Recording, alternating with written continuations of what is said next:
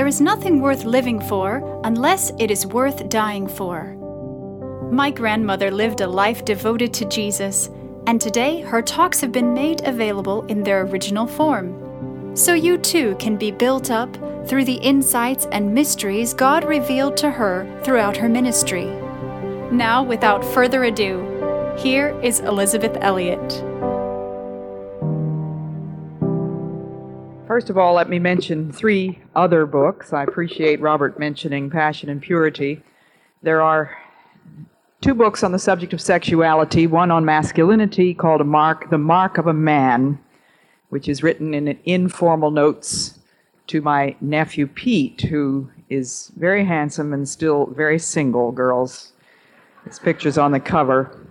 On the subject of what masculinity is all about, and on the subject of femininity, my daughter's wedding present, this was what I gave her for a wedding present, called Let Me Be a Woman. Then a real live 20th century story of a disciple, the biography of Jim Elliot, Shadow of the Almighty. And that book tells in pretty intimate detail some of his struggles over this whole business of the love life. And the book that Robert mentioned tells in greater detail uh, my struggles over that question. The framework of passion and purity is my love life with Jim Elliot. I've entitled my talk this morning, The Dating Mess. I really hear some very sad stories. I do a lot of traveling around. I speak to a lot of students, high school and college, and a lot of career people like yourselves, and I get a flood of mail.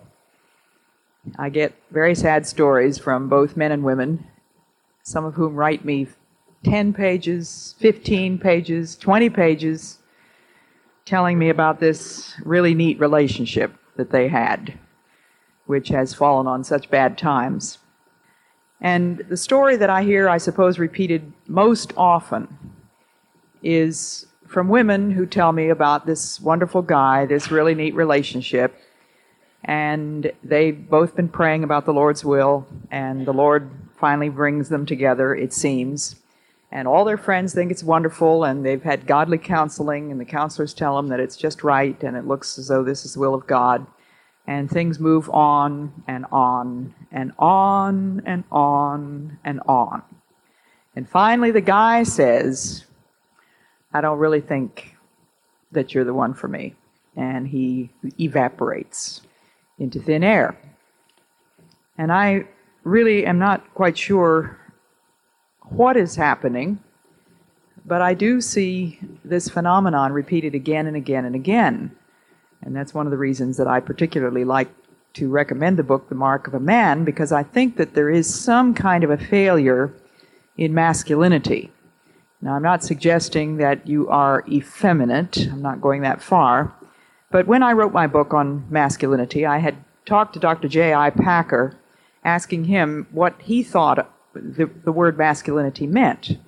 And Dr. Packer, without any hesitation, said responsibility. It means that you must accept responsibility, which involves sacrifice and commitment. And perhaps your generation has not been given very much instruction along the lines of sacrifice and self giving. But unfortunately, men are not being men enough, and women are not being women enough because so many women have bought the feminist doctrines that we've been taught so loudly for a couple of decades that we're all equal. And I'm convinced that this is one of the crucial reasons why dating has become such a mess because of feminism. I lay the blame right there, but then I would lay the blame on feminism on men because, in the last analysis, the buck stops with men. God ordained that men were to be the bearers of primary responsibility. Adam was created first, Eve was created for Adam. That was the purpose of God's making the woman. She was made for the man. She was made from the man. She was brought to the man. Adam was not brought to Eve, but Eve was brought to Adam. And when Adam named her, he accepted responsibility for her. The authority to name in the Old Testament, I'm told by Old Testament scholars, signifies exactly this that the man is accepting responsibility to care for, to provide for, to protect, or to husband. And to husband literally means to take care of. You've heard of animal husbandry, it's the care of animals, the taking responsibility. So when Eve suggested to Adam that they eat this fruit which God had forbidden, of course, she was taking the initiative, which was wrong. She was not to be the initiator, she was to be the responder. But it was worse for Adam to capitulate and let the little woman do what she wanted to do and go along with her. We've been in a terrible mess ever since. Eve took the initiative, Adam became the responder. If Adam had dug in his heels and done what he was supposed to do as a husband, and forbidden her to do that and protected her from Satan's temptation, then it would have been a different story. But that's why we have this mess, I think. Women have become initiators. And they are not only calling men up and asking for dates and all that kind of thing. And I realize that I'm talking to a very highly specialized crowd here. I know that Briarwood Presbyterian Church is a different kind of a church than most of the ones that I speak to. And I know that when I'm south of the Mason Dixon line, you people know much more about what ladies and gentlemen are than they do up where I live. So I don't mean to belabor something that you don't need to hear, but I think that it's possible that your thinking has also been infected to some degree by this equality notion. Everybody's equal, we're all persons, we're all interchangeable. What's to stop a woman from inviting a man out for a date or writing him a little cute note or putting a smiley face on his textbook or something? anything to just draw his attention to the fact that her attention has been drawn to him, rather than letting him be the initiator. That's what I mean when I say men are not being men enough, women are not being women enough. So I have four things to talk about, and I am going to address my remarks primarily to you men. The women are allowed to eavesdrop, and I trust that you're smart enough to, f- to figure out the ways in which what I have to say to the men affect your behavior. My first plea is be men. And your example is Jesus Christ. He was a man. He was fully a man. He was only a man. He was not only a man in the sense that you are. He was fully human. He was, of course, also God. But though he was God, he was tempted in all points as we are yet he was without sin. His primary purpose in coming to earth was obedience to his Father. He said, Lo, I come, in the volume of the book it is written of me, to do thy will, O God.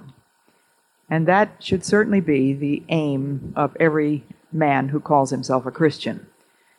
You have, in fact, no agenda other than God's.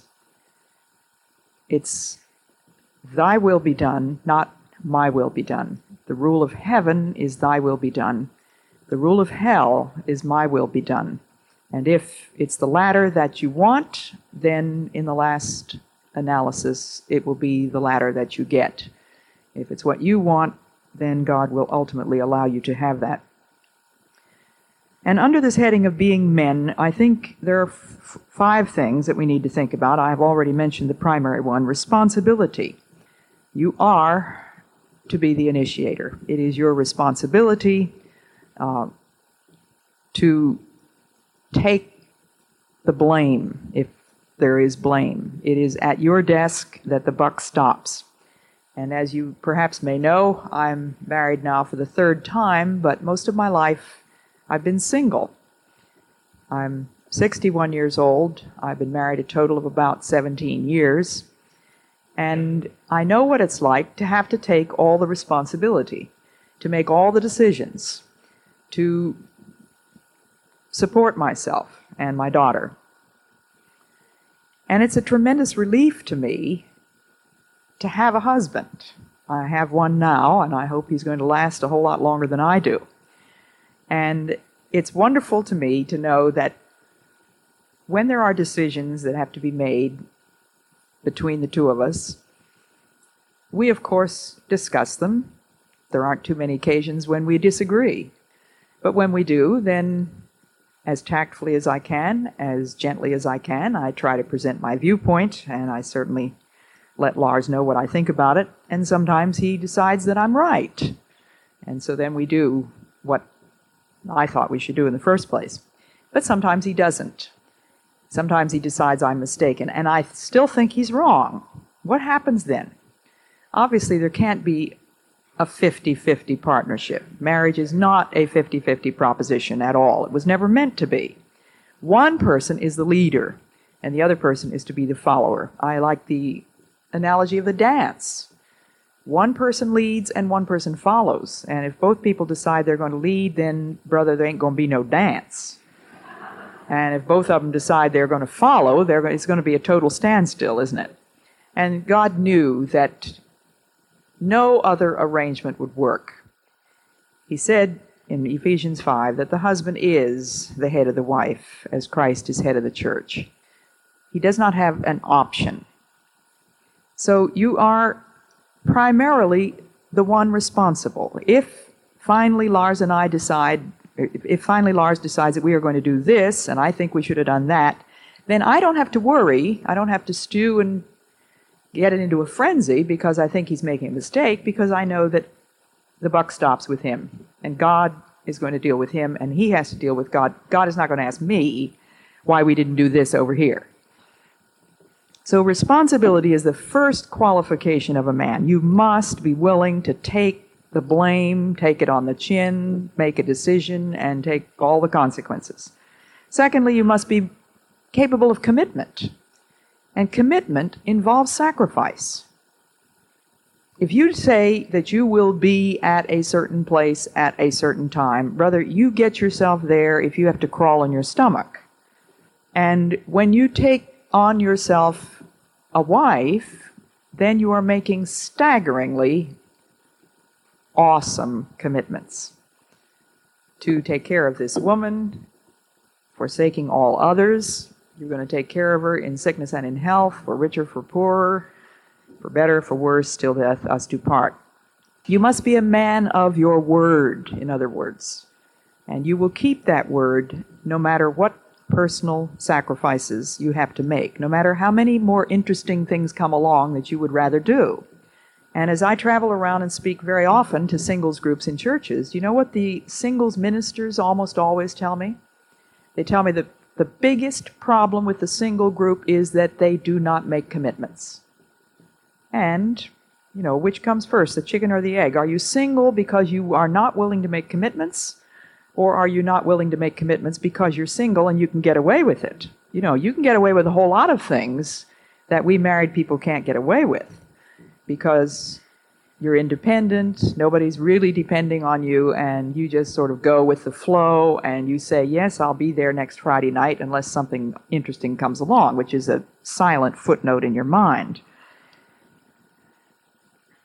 A Christian man is a man whose word is as good as his bond. Number three is courage. Or these are A, B, and C. If we're taking notes, A, B, and C under one courage. And that means the willingness to take risks. And faith always involves risks, gentlemen. I never really know for sure. I was thinking last night over some of the questions that came to me yesterday at the women's conference, and as always, if I allow myself to think over questions, then I have a I go into agonies realizing how poorly I answered it, what I should have said. And there were a number of questions that I didn't get to answer, which were sort of repeats of ones that I did. And I was reading those last night that I hadn't had time to read on the platform. And several times, several different people said, How can I be absolutely sure about a decision? And what I had forgotten to say to those people is, a Christian can never be absolutely sure because we are sinners, we're fallible, we're sheep, we're stupid, we're wayward, we're ignorant, and we walk by faith. And that means that every now and then I might make a mistake. So you have to be willing to take the risk, and you take the risk by faith. You know, there was one huge decision that I had to make in my life, which probably was the most difficult that I've ever made. Much more difficult than deciding whether to marry the three husbands that I've married. And that was whether or not I was going to go in and live with the people who had killed my husband. I had no guarantee that they would not kill me and perhaps my daughter. She was three years old. The Quechua Indians that I was living with at the time that I had to make that decision assured me that there was no danger that they were going to kill my daughter. They said they'll kill you, but they'll keep her. So that was, of course, a more frightening prospect. A bunch of naked savages taking care of my little daughter, keeping her. How could I be absolutely sure? And people ask me this question again and again. How could you be sure that it was will, the will of God? All I knew was I wanted the will of God. I had made up my mind when I was 12 years old that I didn't want anything else for the rest of my life. Now, I didn't know what that was going to entail. I certainly didn't know that it was going to entail losing two husbands and making a decision like going in to live with those Indians.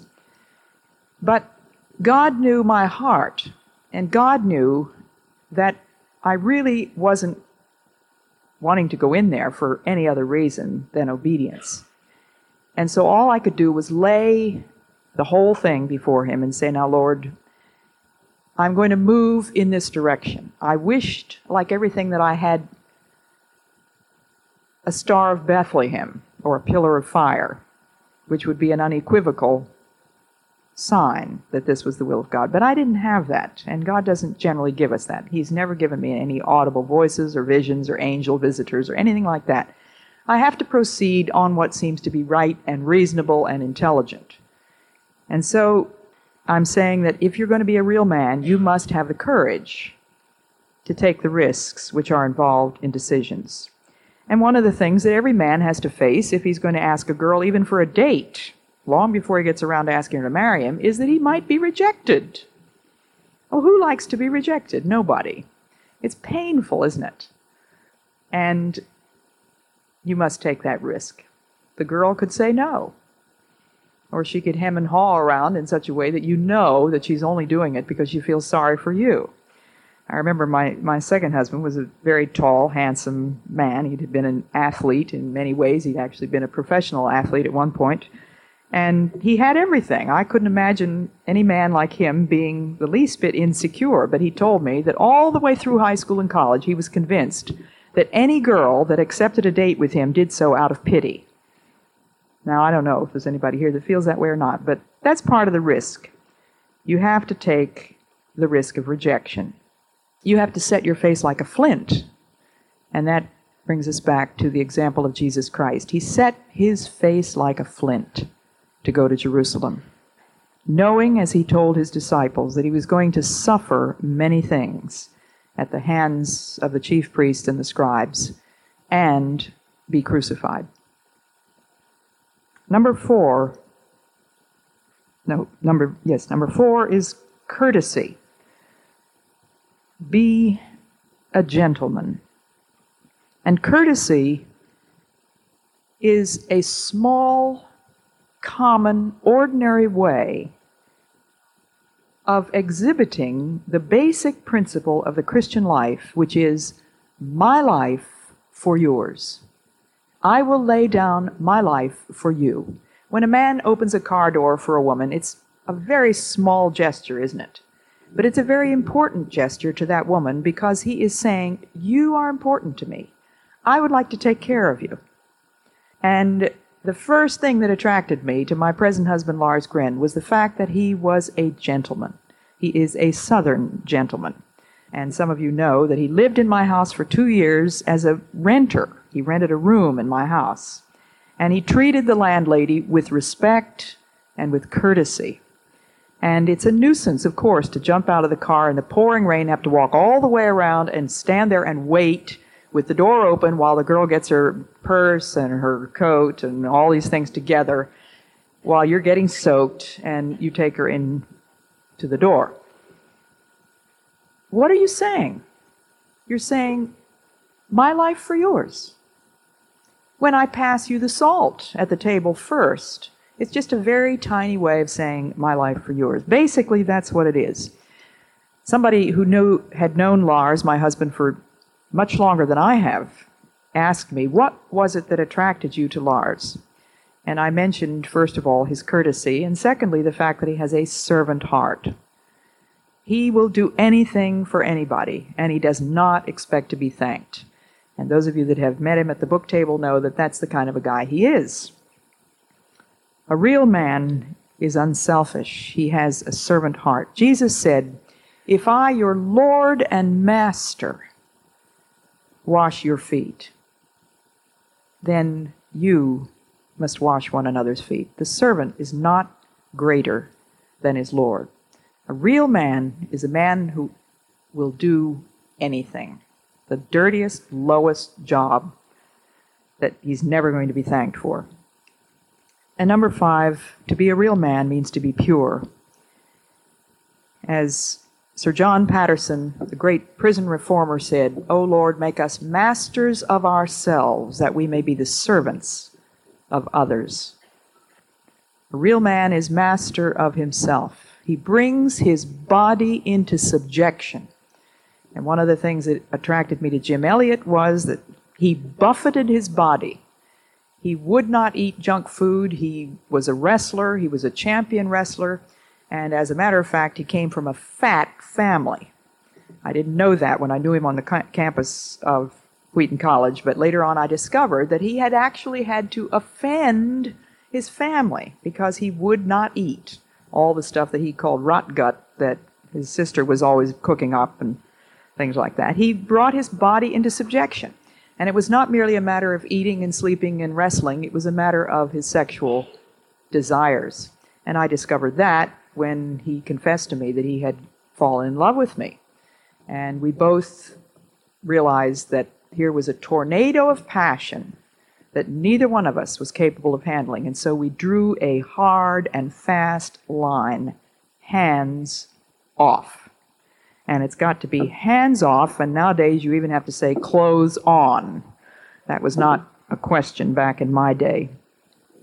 But to be a man means to restrain yourself. And the more you bring power under restraint, the greater that power is. A dam brings the power of water under restraint and thereby makes it useful. And a racehorse is brought under restraint with reins and therefore has far greater power than the wild horse out on the hills galloping any old way he wants to. In 1 Corinthians, the sixth chapter, we read, the bo- It is not true that the body is for lust. 1 Corinthians 6, verse 13. It is not true that the body is for lust, it is for the Lord. Verse 15 Do you not know that your bodies are limbs and organs of Christ? Shall I then take from Christ his bodily parts and make them over to a harlot. Never. You know that the, anyone who links himself with a harlot becomes physically one with her. For the scripture says, The pair shall become one flesh. But he who links himself with Christ is one with him spiritually. Shun fornication. And fornication is a word that covers every kind of sexual sin. Every other sin that a man can commit is outside the body, but the fornicator sins against his own body. Do you not know that your body is a shrine of the indwelling Holy Spirit, and the Spirit is God's gift to you? You do not belong to yourselves. You were bought with a price. Then honor God in your body. And in 1 Thessalonians 4, you know what orders we gave you in the name of the Lord Jesus. This is the will of God, that you should be holy. You must abstain from fornication. Each one of you must learn to gain mastery over his body to hallow and honor it, not giving way to lust like pagans who are ignorant of God. And no man must do his brother wrong in this matter, or invade his rights. Because, as we told you before with all emphasis, the Lord punishes all such offenses. For God called us to holiness, not to impurity. Anyone, therefore, who flouts these rules is flouting not man, but God, who bestows upon you his Holy Spirit. I was asked to speak in a large evangelical church on the subject of the Christian, uh, the, the single Christian, and sex. Well, I didn't ask what they expected to get under that title. I just accepted the invitation, but when I stood up, I said, if you're expecting me to talk about sexual activity and a single Christian, this will certainly be the shortest talk that I've ever given. Because the scripture makes it very plain that that is ruled out case closed. There is no sexual activity outside of marriage.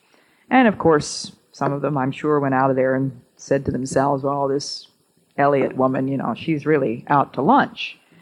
But I'm reading you 1 Thessalonians 4 8, which says, Anyone who flouts these rules is flouting not man or woman, but God, who bestows upon you his Holy Spirit. And after I had given a talk like this, a man, young man met me out in the foyer of the church and he said, But holy cow, lady, you gotta have sex. Well, I pointed out to him that millions of men throughout history have lived pure and holy, sexless lives. And Jesus himself is our example. So to be a man means to be responsible, to be committed, to be courageous, to be courteous, and to be pure. Now, secondly, I want to say that you men need to get down to brass tacks with God about this business of marriage. These are practical suggestions for any man who really does not quite know how to go about getting married. And I hope that what I have to say under this heading will make some sense to you. When I mean what I mean by getting down to brass tacks with God, if you are of marriageable age and it is a serious question in your mind as to whether or not marriage is on God's agenda for you and you don't really know, then my advice to you, and of course you're free to reject my advice, is stop dating and start praying. You may say, well, I can do both, but it'll be a lot easier to do the praying if you just call a moratorium on the dating. Remember that God wants to give you the very best. That's really what God wants for you. His will is always joy. He doesn't want anything except fulfillment and bliss.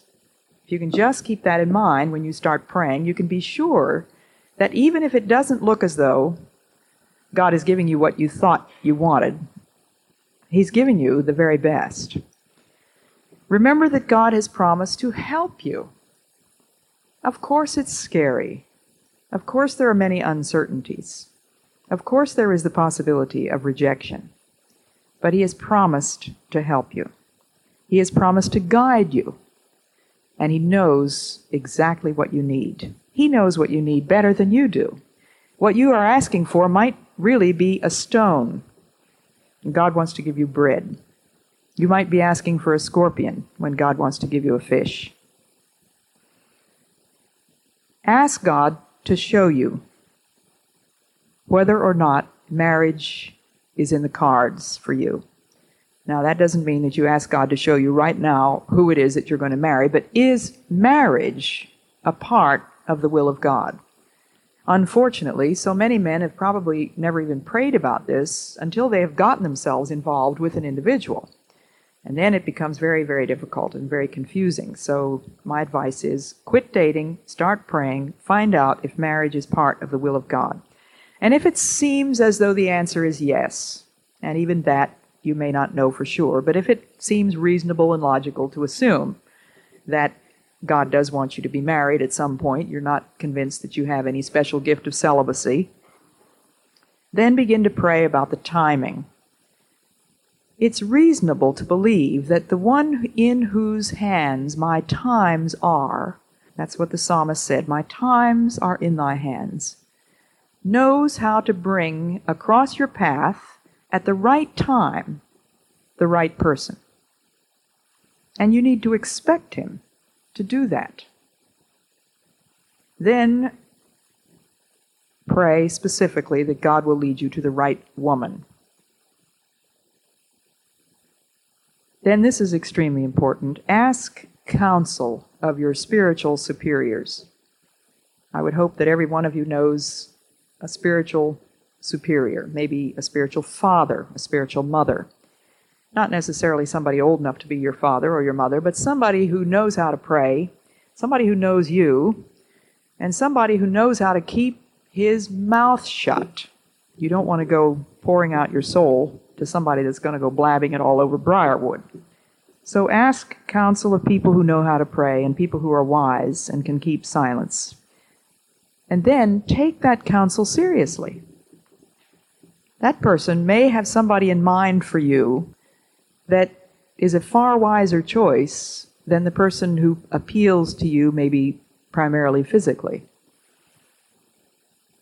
Jim Elliot made it very plain to me that I was not at all what he was looking for physically.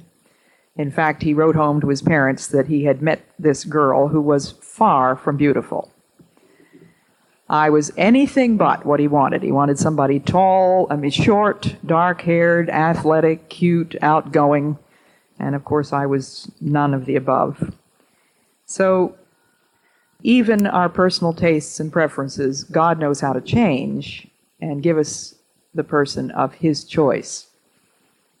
So, take the counsel of other Christians, godly people, very, very seriously. My parents prayed, I know for sure, about a certain individual to marry four out of their six children. Now, it might have been all six of them, and I need to check this out when we have a family reunion in June. But I was thinking back in my memory, and I realized that at least four of the six of us siblings were prayed for in connection with a particular individual. In fact, my sister in law, Lovelace Oden, who is from Birmingham, it was a missionary in Japan when my brother, Tom, was a teacher in England. And my father was praying that God would bring those two people together. Now, that's impossible, isn't it? She was a missionary in Japan, he a teacher in England. But God answered that prayer after my father had died and he married that girl from Birmingham. My parents prayed specifically that God would bring Jim and me together. So don't discount that advice. I think it's very unfortunate that we live in a time when there is no third party arranging marriages. And you have to realize that in most of human history, most marriages were arranged by a third party. We have the example of Abraham sending his servant to find a wife for Isaac. It wasn't Abraham himself. So take their counsel seriously and believe that God can lead that person, perhaps more clearly than he can lead you, because they have a more objective and a distant perspective. It would be worth your while, and we haven't got time to go into it this morning, but I would strongly urge you men to study that 24th chapter of Genesis, the story of Abraham's servant, and how he went about finding that girl. And he prayed that the woman that he chose would be God's choice. Now, to me, that's a very interesting sidelight on how God can guide.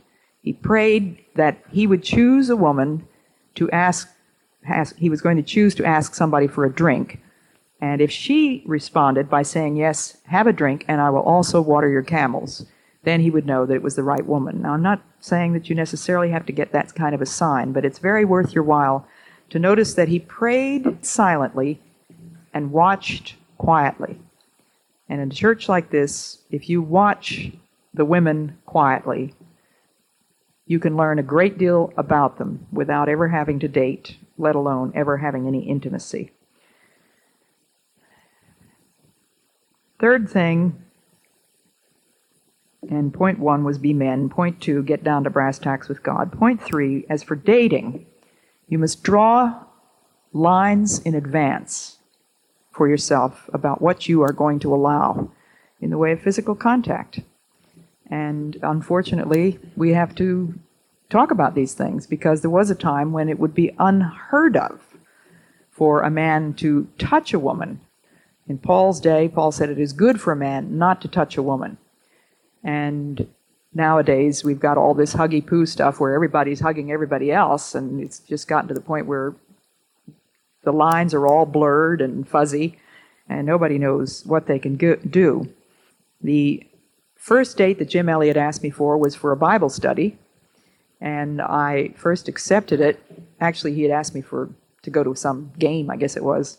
And then I found out that there was going to be a Bible study that same night that I really wanted to go to. So I broke the date, told him that I was going to a Bible study. And he said, Great, I'll go to the Bible study too. Let's go together. And I said, No, I'd never be able to keep my mind on the Bible study.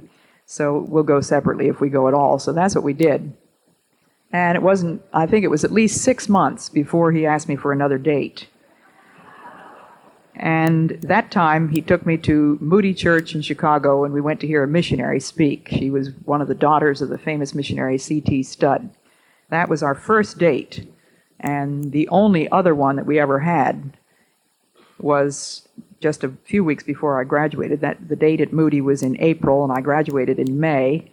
And we went to a foreign missions fellowship breakfast, which was a picnic out at a park we didn't even go together, but it was following the breakfast that he asked to walk me home, and it was then that he revealed his love for me.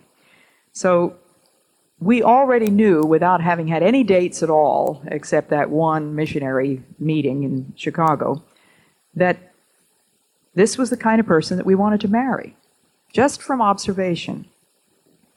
And one caution in this business of dating, uh, I didn't finish what I meant to say about drawing the lines. You must draw lines about whether how far you're going to go. And when I tell people that Jim and I made up our minds that we would not kiss until we were engaged, if we ever got engaged, and we had no guarantee that we would, people just think that is the most ridiculous thing they have ever heard of. And as a matter of fact, we didn't even hold hands for several years after we first fell in love all I can say is I can't tell you where you have to draw the line, but be honest with yourself and acknowledge that one thing leads to another. And if you try to tell me holding hands doesn't mean anything, kissing doesn't do anything to me, I tell me I tell you you're lying. Because otherwise you wouldn't do it. I mean, why would you do it if it didn't have some effect emotionally? So you must be honest before God and make up your mind where your standards are going to be. And if you've already blown it and been to, been to bed with 15, 20, 50 other women, I'm speaking to you as Christian men. You know that every sin can be forgiven. God will not give back your virginity any more than He's going to give you back your leg if you chop it off. But He is going to give you back your chastity. And you can start over and you can say, from here on in, it's going to be different. I've blown it, I've done it wrong, but I repent. And repentance, repentance means turning around and going the other way. And number four, there comes a time when you must choose to love. Love is not mere emotions, it's not feelings, it's not a mood, and it's not a glandular condition. Love is a choice. And you must finally make a choice that you will love this woman and you will not be afraid. And I think one of the things that's holding a lot of men back is just plain fear fear of the economic situation, fear that you can't support this woman, fear that you can't take care of a family, fear that you might be wrong, fear that you might meet 10 other people that you would like better. You don't ever have to worry about those 10 other people that you might like better because you have already made a choice which is for life and you forsake all others. So this choice is never again up for grabs.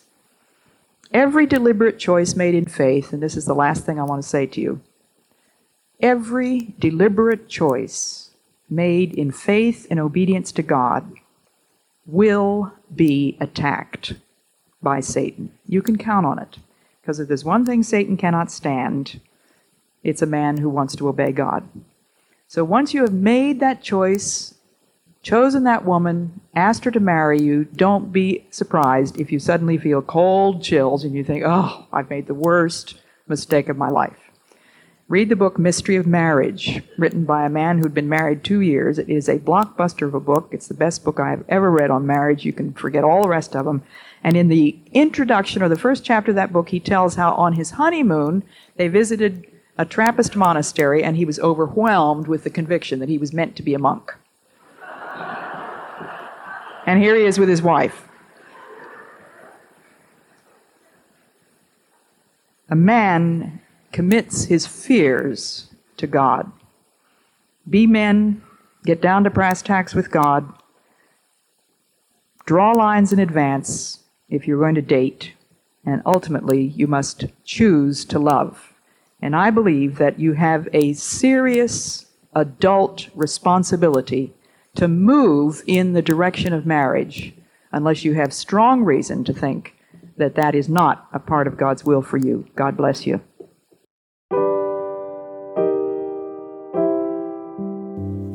I pray you've been encouraged and inspired by what you've heard today, and will keep joining us here and on social media for my Granny's inspiration. Until then, remember the eternal God is your refuge, and underneath are the everlasting arms.